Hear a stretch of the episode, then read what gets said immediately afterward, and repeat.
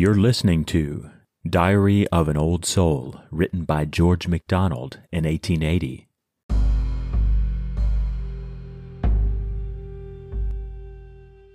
Dear presence every hour, what of the night?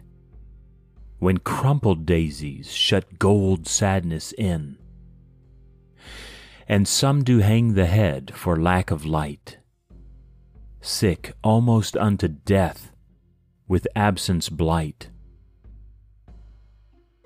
Thy memory then, warm lingering in the ground, mourned, dewy in the air, keeps their hearts sound, till fresh with day their lapsed life begin.